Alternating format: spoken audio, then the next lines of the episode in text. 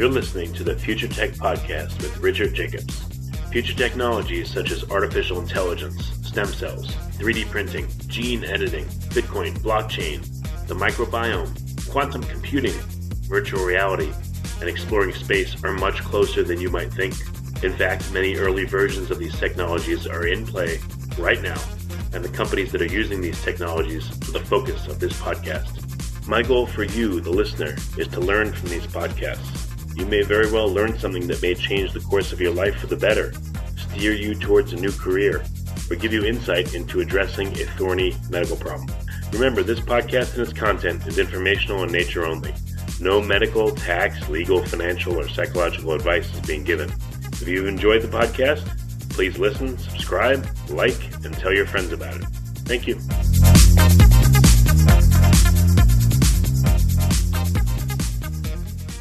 Hello, this is Richard Jacobs with the Future Tech and Future Tech Health podcast, and I have Matt Weber.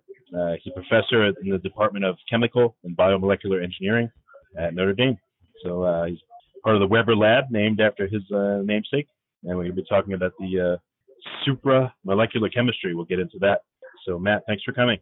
Yeah, no, happy to be here. Thank you for having me. It's uh, it's a pleasure to speak with you. And scientists love to talk about our work, and so I, I love the opportunity to do that. Yeah, so what is supramolecular chemistry? How does the chemistry you do different from, I don't know, normal chemistry, if there is such a thing? Yeah, so I think conventional chemistry, as it's understood, and maybe, you know, what people are most familiar with from, you know, basic chemistry classes maybe they took in college or something like that would be uh, the chemistry of covalent bonds, right? So things like carbon-carbon bonds, uh, carbon-nitrogen bonds, carbon-oxygen bonds, you know, chemistry that, that holds molecules together.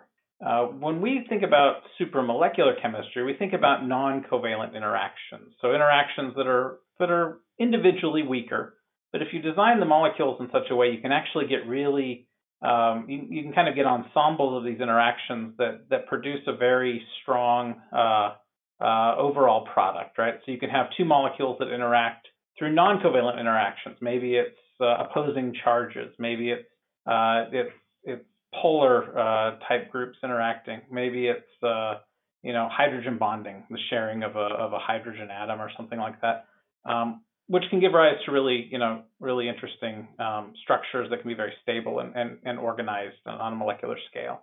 And so that's sort of what we think about. We think about how we can design molecules to interact non-covalently in a very defined and uh, predictable way.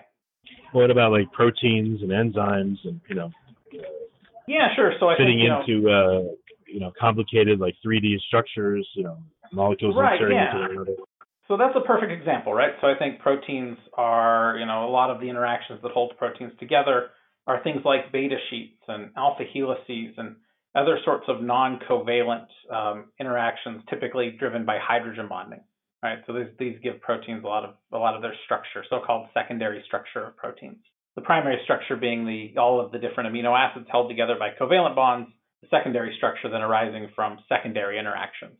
So, what kind of specific applications are you working on and trying to figure out? You know, we're interested kind of in a lot of different things. So, we're fundamentally interested in how we can use these interactions to build systems that maybe resemble or recreate uh, the living world, right? And so, in nature, there's things such as, you know, very defined uh, nanoscale architectures. Right? You look at viruses and they have perfect symmetry. They have um, the exact number of components that, that is that is needed in order to make up that structure is, is perfectly defined. It's discrete. Um, and so we're interested in can we build synthetic systems where we can engineer interactions uh, among these synthetic building blocks in such a way to sort of uh, gain control over structure of a, of a resulting assembly. Um, and then simultaneously, we're also interested in how nature does recognition. And so um, for example, our body, its immune system, you know, part of the function of that is is based on antibodies and their their recognition of of uh, specific markers or antigens in the body.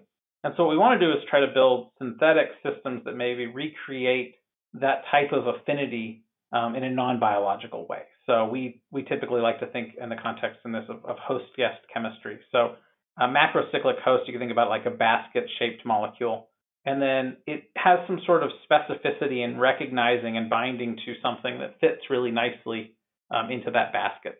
How would that sensing go on though from non-living molecules?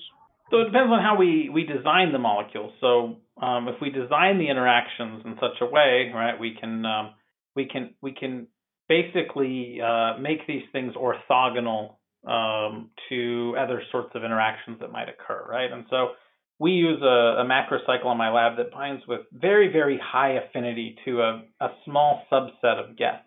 And so the thinking being that if we take this macrocycle and we combine it with one of these guests, it doesn't really matter what else is around because nothing really can compete for binding. And so we're able to actually facilitate recognition just on the basis of having such tight binding between these these things, uh, like the, the host and the guest that we, we've chosen for that application. So you're you're also trying to uh, create, it sounds like, functional groups against you can control the chemistry of various interactions. Uh, you know, I've read about uh, you know an acetyl group, uh, hydroxy radical, uh, you know things like that. Uh, what kind of functional groups, if, if that's even the right word, are you trying to create in the lab, or what kind of you know, functions think, will they um, have? I think I should I should preface this by saying I'm not a trained chemist, right? I am an engineer, and so I learned chemistry from YouTube. I, I tell people it's kind of uh, you know somewhat joking, but mostly true.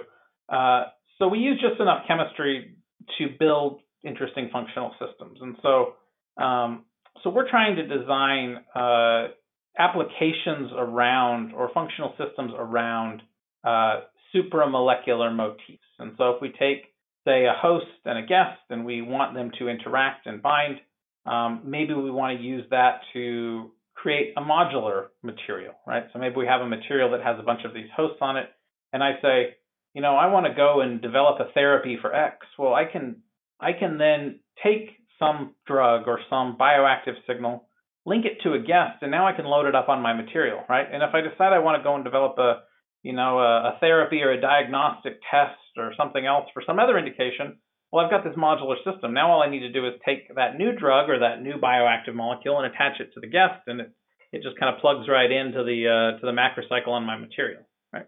And so that's sort of what we're thinking about is how we can engineer these interactions in, in such a way that we can build functional systems. Well, if your chemistry is not the main thing, what what of your background and credentials gives you like a unique ability to work on this stuff?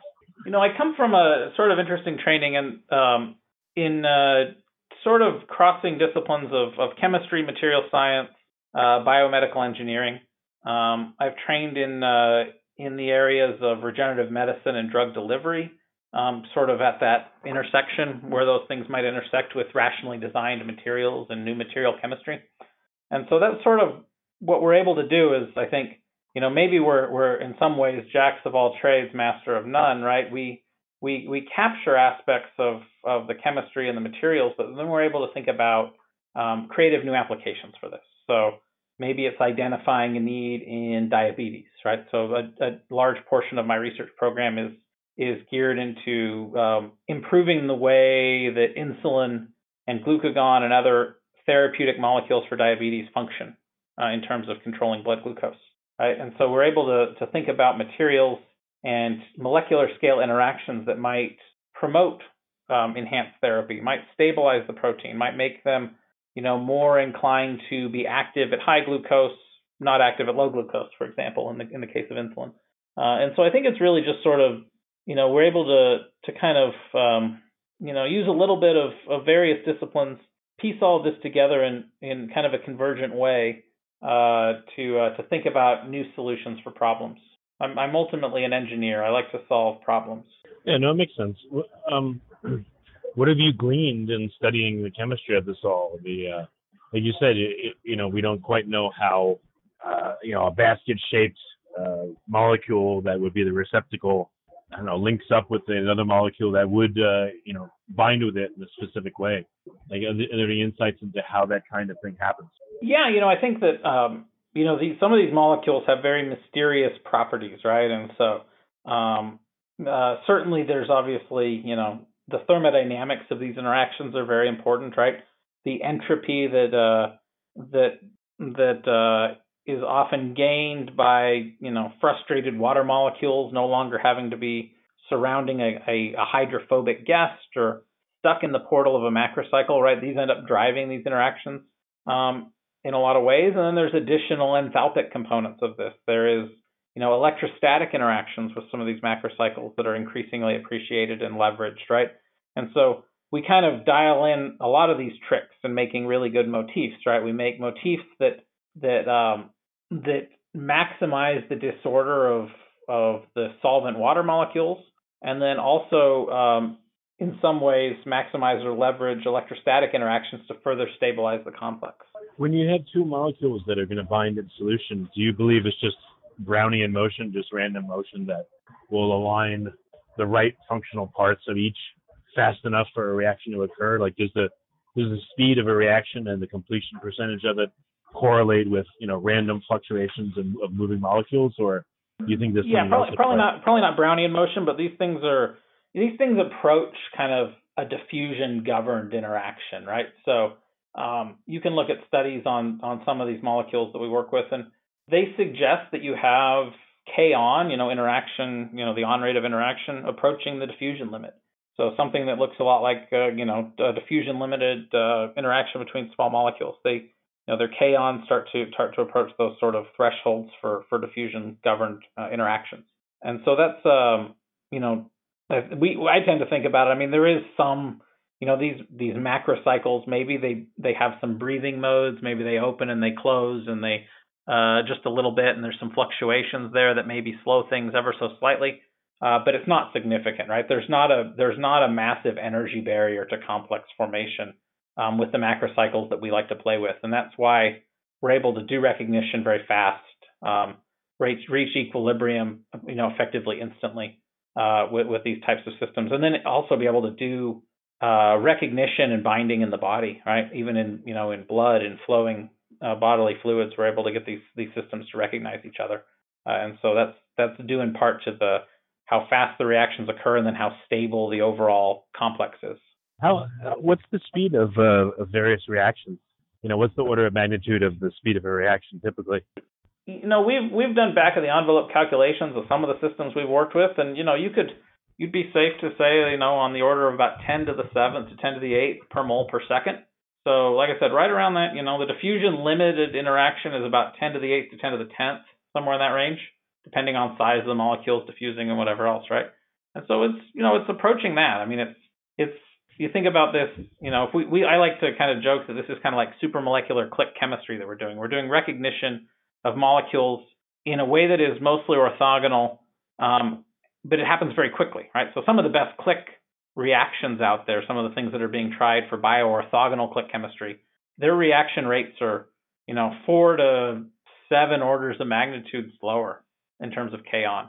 Uh, because you have to, you know, you're breaking covalent bonds, you're making new covalent bonds, you're rearranging, you're doing some other things that require decent um, energy input. Uh, by comparison, the non-covalent recognition we're able to achieve, uh, for the most part, is going to happen a lot faster. Well, uh, when you say faster, how much faster? An order of magnitude or multiple? Uh, I think what I say about four to four to seven orders of magnitude faster, depending on which reactions you want to compare it to. But if you want to compare this to to kind of bioorthogonal click reactions, you know, alkyne, uh, azide type reactions, these kinds of things, about four to seven orders of magnitude faster. You, you said that um, a lot of the molecules will have, you know, it's a low threshold to reaction. So would that mean that the reaction is almost reversible, typically with the ones you work with, like and if so, how do you keep products without going back to reactants in large so, numbers? So, so in principle, they are reversible. So then it's the time scale over which these things are dynamic. And so in some sense, we control that by the affinity of the, the motif, right? So um, we use some of our favorite motifs, some of the ones we've had success with in terms of homing drugs to, you know, tumor sites or other sorts of things like that, interact on the order of about 10 to the 12th uh, inverse molar, if you think about that in terms of the equilibrium binding constant or the Ka. Um, 10 to the 12th inverse molar. I just told you K on is maybe 10 to the, we'll say 10 to the 8th per mole per second, something like that. That means my K off now is about 10 to the minus minus fourth per second, right? And if we just do a back of the envelope kind of calculation. And so they are dynamic interactions, but at those affinity regimes, um, it, approaching something that's very slowly reversible and, and almost even irreversible, right? You're waiting 10,000 seconds for these things to separate on average. So it's, uh, you know, they're, they're very stable, uh, long lived interactions once formed when you're in that kind of affinity regime. Well, is there any uh, are there any helpers you could add to make sure that will prevent um, reactions from reversing or will make them complete, not just faster? I know that's a catalyst, but complete more fully.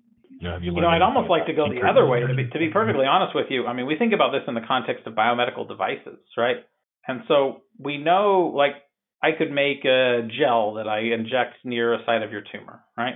And we could use a, a drug that we modify with a guest that binds at say 10 to the 12th inverse molar with my host that's on the gel. And so I, by doing that and having that kind of affinity, I can get a lot of that drug to actually home to the site of your tumor, right? But then those sites are so slowly exchanging that the drug molecule doesn't really ever come off. And so in order to make that drug active at the site, then we have to start putting in things like hydrolyzable linkages between the drug and the guest to make it, you know, fall off and be active at the site where we care about. So I'd almost like to even accelerate that off. I'd like to take advantage of the affinity on and then come up with ways to either accelerate the off or um, kind of regenerate those sites so we could drug them again in the future, right? Because if I have to wait 10,000 seconds for a site to become available so I can redrug it, uh, that's pretty slow. Uh, and so and, and, the chances of ever refilling that site are, are very low, right? So the idea would be if we could take advantage of the hmm. affinity to home, but then if we could make that site become more readily available, uh, maybe we could think about ways of, of redrugging the site. So have you found any um, macroscopic principles that um, that weren't known to you before you started this work? Any? Yeah, you know, we we we do some work actually. Uh, speaking of macroscopic, we've been doing some things in the area of um, hydrogels, right? And so this is sort of, sort of some fundamental work. We can use um, host guest recognition as a as a non-covalent physical crosslinker of hydrogels. And so by doing this, we can make you know networks that exist, you know, 3D kind of percolated mesh type architectures that exist uh, with these junction points being the host and the guest interaction, right? And um, the affinity and then thereby the dynamics of those interactions actually can change the bulk mechanical properties. And so we've had materials that can dissipate stress over you know five or six orders of magnitude that we've de- demonstrated now. Um, we make things that are now shear thinning, self healing. So you could have a gel and you could push it through a syringe, and then it's a gel again once it leaves the syringe, but it's able to flow under the pressure of, of that syringe, um, kind of shear thin.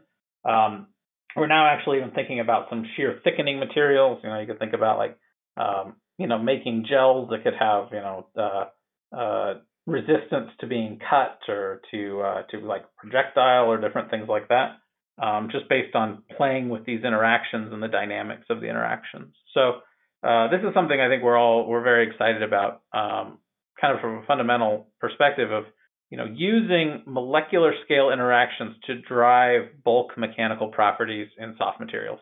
Yeah, how would you make a substance that, that heals itself after it undergoes you know shearing or projectile or whatever it is? Well, that's actually it's kind of inherent in some of these materials because we're not using covalent bonds to form the network, right? I have a polymer with a bunch of guests on it and another polymer with a bunch of hosts on it, and I mix them one to one. The hosts and the guests find each other, and now I've got a cross-linked network. But I expose that to shear, we break enough of those host-guest interactions for the material to flow.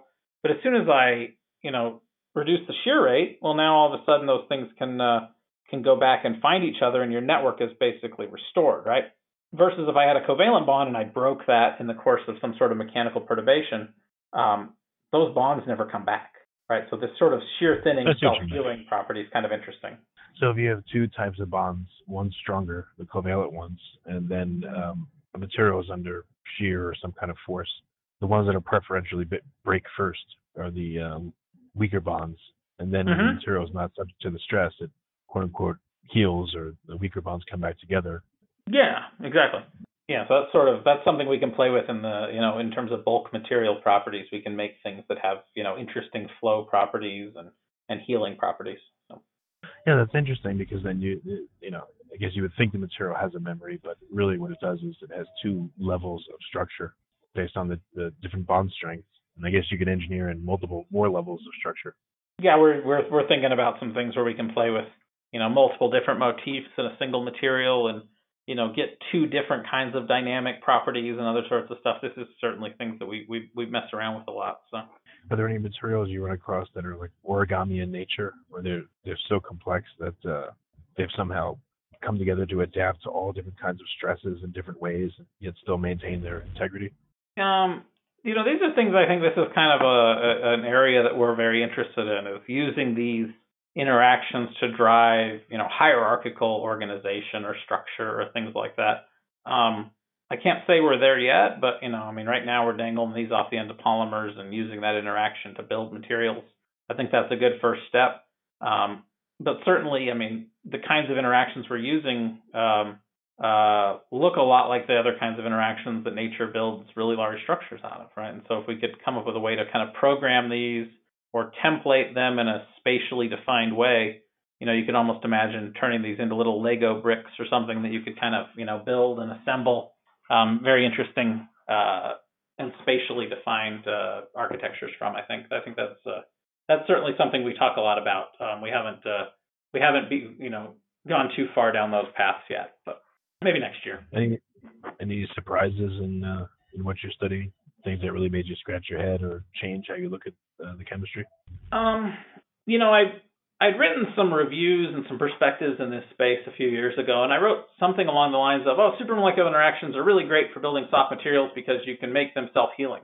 And so one of the funny things is we found is if we make the interactions too strong, we can kind of lose the self-healing capacity of these materials over short times they're ultimately still self-healing. You just have to wait a really, really long time, right? So if I have a very strong interaction, the dynamics are so slow that when I break those interactions to induce flow, um, it doesn't immediately come back because there's not enough, you know, available sites for to restore and, and heal defects um, because of the di- flow dynamics. And so that was kind of surprising to us initially, but then, you know, as we kind of thought about it a little bit more, it really kind of made sense, right? I mean, we have you know, we have very slow interactions. Um, healing should require available uh, sites for, for new bonds to form. Uh, and it just, we just have to wait a while, you know, instead of waiting five seconds, now we're at such high affinity um, interactions. Now we maybe have to wait, you know, a month, right? And so this is sort of a different, uh, a different way to think about it. So I would guess you'd be able to make um, carriers for other molecules, you know, one that has, uh, I guess, a hard backbone, I would call it, and then it has another series of bonds um, they can create you know spaces for another molecule to be inside of it. Let's say you make like a carrier molecule and you know with another molecule inside of it, and then it gets injected into the body, and then because of the pH or the heat, um, the soft bonds break and release what's inside, and then it reforms. Yeah, we've thought about you know like I think this is sort of you know more broadly thinking about this in the context of like stimuli responsive drug delivery. So if we could program these interactions to be under direction of a particular stimulus, and so one of the areas I've been interested in for the last few years is the glucose stimulus. So thinking about interactions or you know stuff that could that it could exist um, dependent on some sort of glucose trigger, right? And so if I were to want to design a better um, insulin delivery strategy, I could I could make something that you know if it sees elevated glucose, now the material opens or swells or does some other sort of thing to to release a bunch of insulin. Uh, we we've called this approach in literature for, for the last few years kind of the fully synthetic pancreas idea.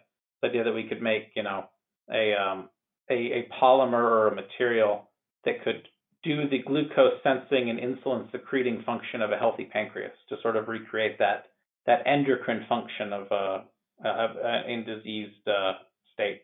Hmm, okay. So, with um, any very specific projects you're working on that would be interesting to talk about? You know, one or two of them or are you not able to say like specific applications you're working on?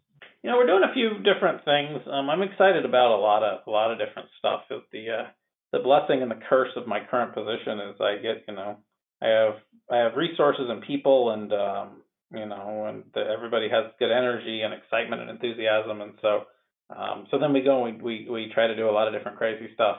Um, right now, one of our primary efforts is in making um, glucose responsive and or rescue glucagon.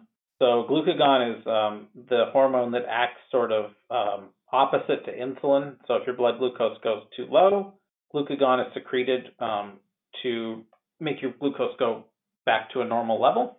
Uh, in diabetic uh, individuals, these uh, often there's a lot of fear and, and risk associated with your blood glucose going too low, and so we've been thinking about ways of making kind of glucose activatable glucagons uh, to try to raise blood glucose back to a normal level. And so this is some work that um, has been funded by uh, uh, a few different uh, people over the years. Uh, the Helmsley Charitable Trust and then the American Diabetes Association has funded different components of this work. Um, and so we're very excited about this idea of thinking about um, kind of an insurance policy for diabetics through smarter materials or smarter formulations or smarter uh, protein modifications or, or, tags or triggers. So, what are some of the things that can uh, selectively change a molecule? You know, I, I, would guess temperature, pH, shear force. You know, what about magnetism? Uh, you know, electric fields. I mean, what are the different things that can modulate a molecule? Yeah, I think you named a lot of the really good ones. Um, we've, you know, we we've written about different things over the years of, you know, pH responsive, temperature responsive, um, salt osmotic kind of content responsive, you know, any sort of field, magnetic, electric, all these things. Um, we're thinking about sort of modulating properties um, in certain ways, playing some of these tricks. But you know, if I um, if I make a molecule that can bind glucose, well, maybe now I can have a different property from the mo- of the molecule when it's bound to glucose versus when it's free from glucose, for example. And so we demonstrated this a few years ago in a um, in a paper on glucose responsive insulin, where we put these little glucose binding chemical moieties on the insulin, and the insulin was more potent and more active at, at high glucose and less potent and less active at low glucose. And so um, this could be kind of like a little switch on your on your insulin protein to to tune its potency as a function of glucose, right? Um, and so that's one we've been thinking about a lot. Um, you know, I think anytime you think about cancer or addressing inflammatory diseases or other, other sorts of things, you know, biomarkers specific to the disease site are really nice for kind of spatial control of, of therapeutic deployment. So maybe it's enzymes, maybe it's reactive oxygen species. Um, these are obviously very useful, um, you know, to, to kind of think about getting some sort of uh, spatial definition in, in how your therapy is deployed. Uh, so those are some other ones in addition to the ones you mentioned. I think that we we're interested in. And I guess you've seen um, molecules wherein another molecule binds to a certain site, it changes the whole nature of that molecule. Maybe opens up more active sites, shuts down others. Yeah, I think that's sort of the, the, the eventual vision will be something like that, right? Where you know collagen in the body, for example, is very famous for having these cryptic sites where something binds to collagen or an enzyme acts on collagen in some way, and uh, it opens, it reveals concealed sites to reveal new bioactivity in the collagen protein that was otherwise concealed, right? And so that's sort of a vision I have or a dream I have to make, you know, kind of sensing and and dynamically restructuring materials that that can kind of behave in that way, where you can have, you know, something that comes in and acts as a trigger or an activator that then reveals new, um, otherwise hidden bioactivities. And that exists in nature quite a bit. That's no, I mean, I think the, the famous one that I always like is, you know, if I'm going to cite it in a review or something, is the cryptic sites in collagen. These sites that are that are known to exist, but are kind of sequestered and hidden until um, until something comes in and activates them. Hmm. So how, how does that happen? That activation does the molecule like twist and turn and come open, or do the bond strengths change and now all of a sudden I don't know the distribution of the electrons and the you know on some of the the atoms change? I mean, how does it happen? you could think about it in a few different ways, right? You could think about like a molecule with a hinge-like structure that then, as it binds to something, this hinge group opens and maybe reveals something that's kind of trapped in, you know, in the hinge otherwise. Um, you can always think about, you know, you could have molecules that have enzyme-sensitive bonds.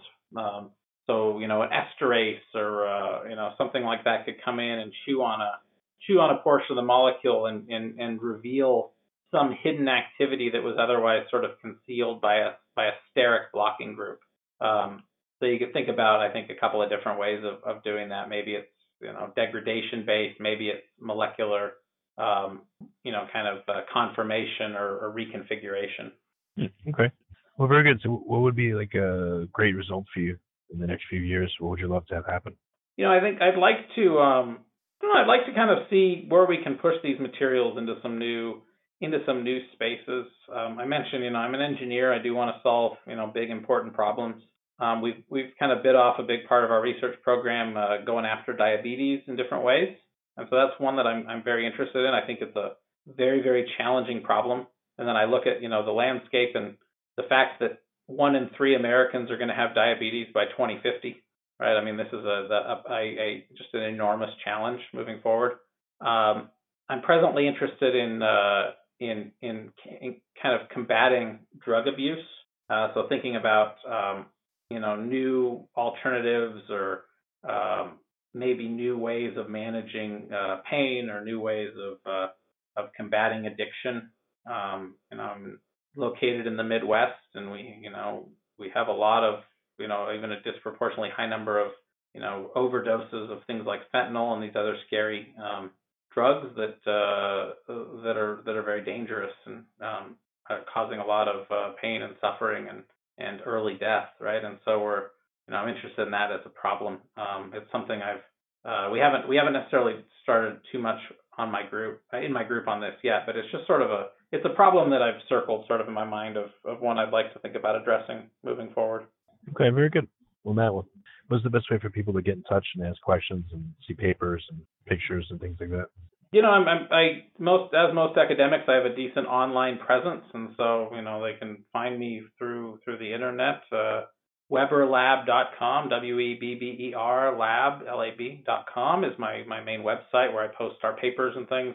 Um, I'm pretty active on Twitter as well, um, at WebberLab, uh, if they'd like to, you know, follow me or, you know, kind of keep up with the work we're doing.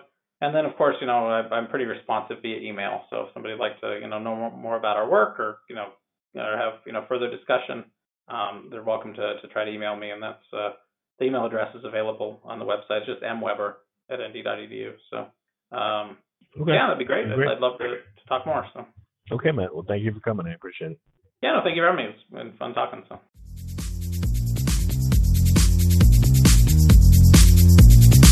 You're listening to the Future Tech Podcast with Richard Jacobs.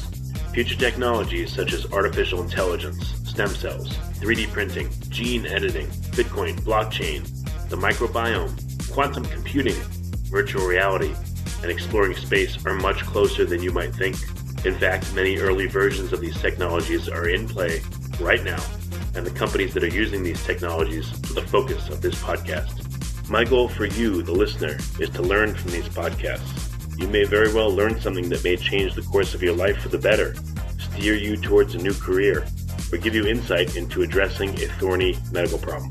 Remember, this podcast and its content is informational in nature only.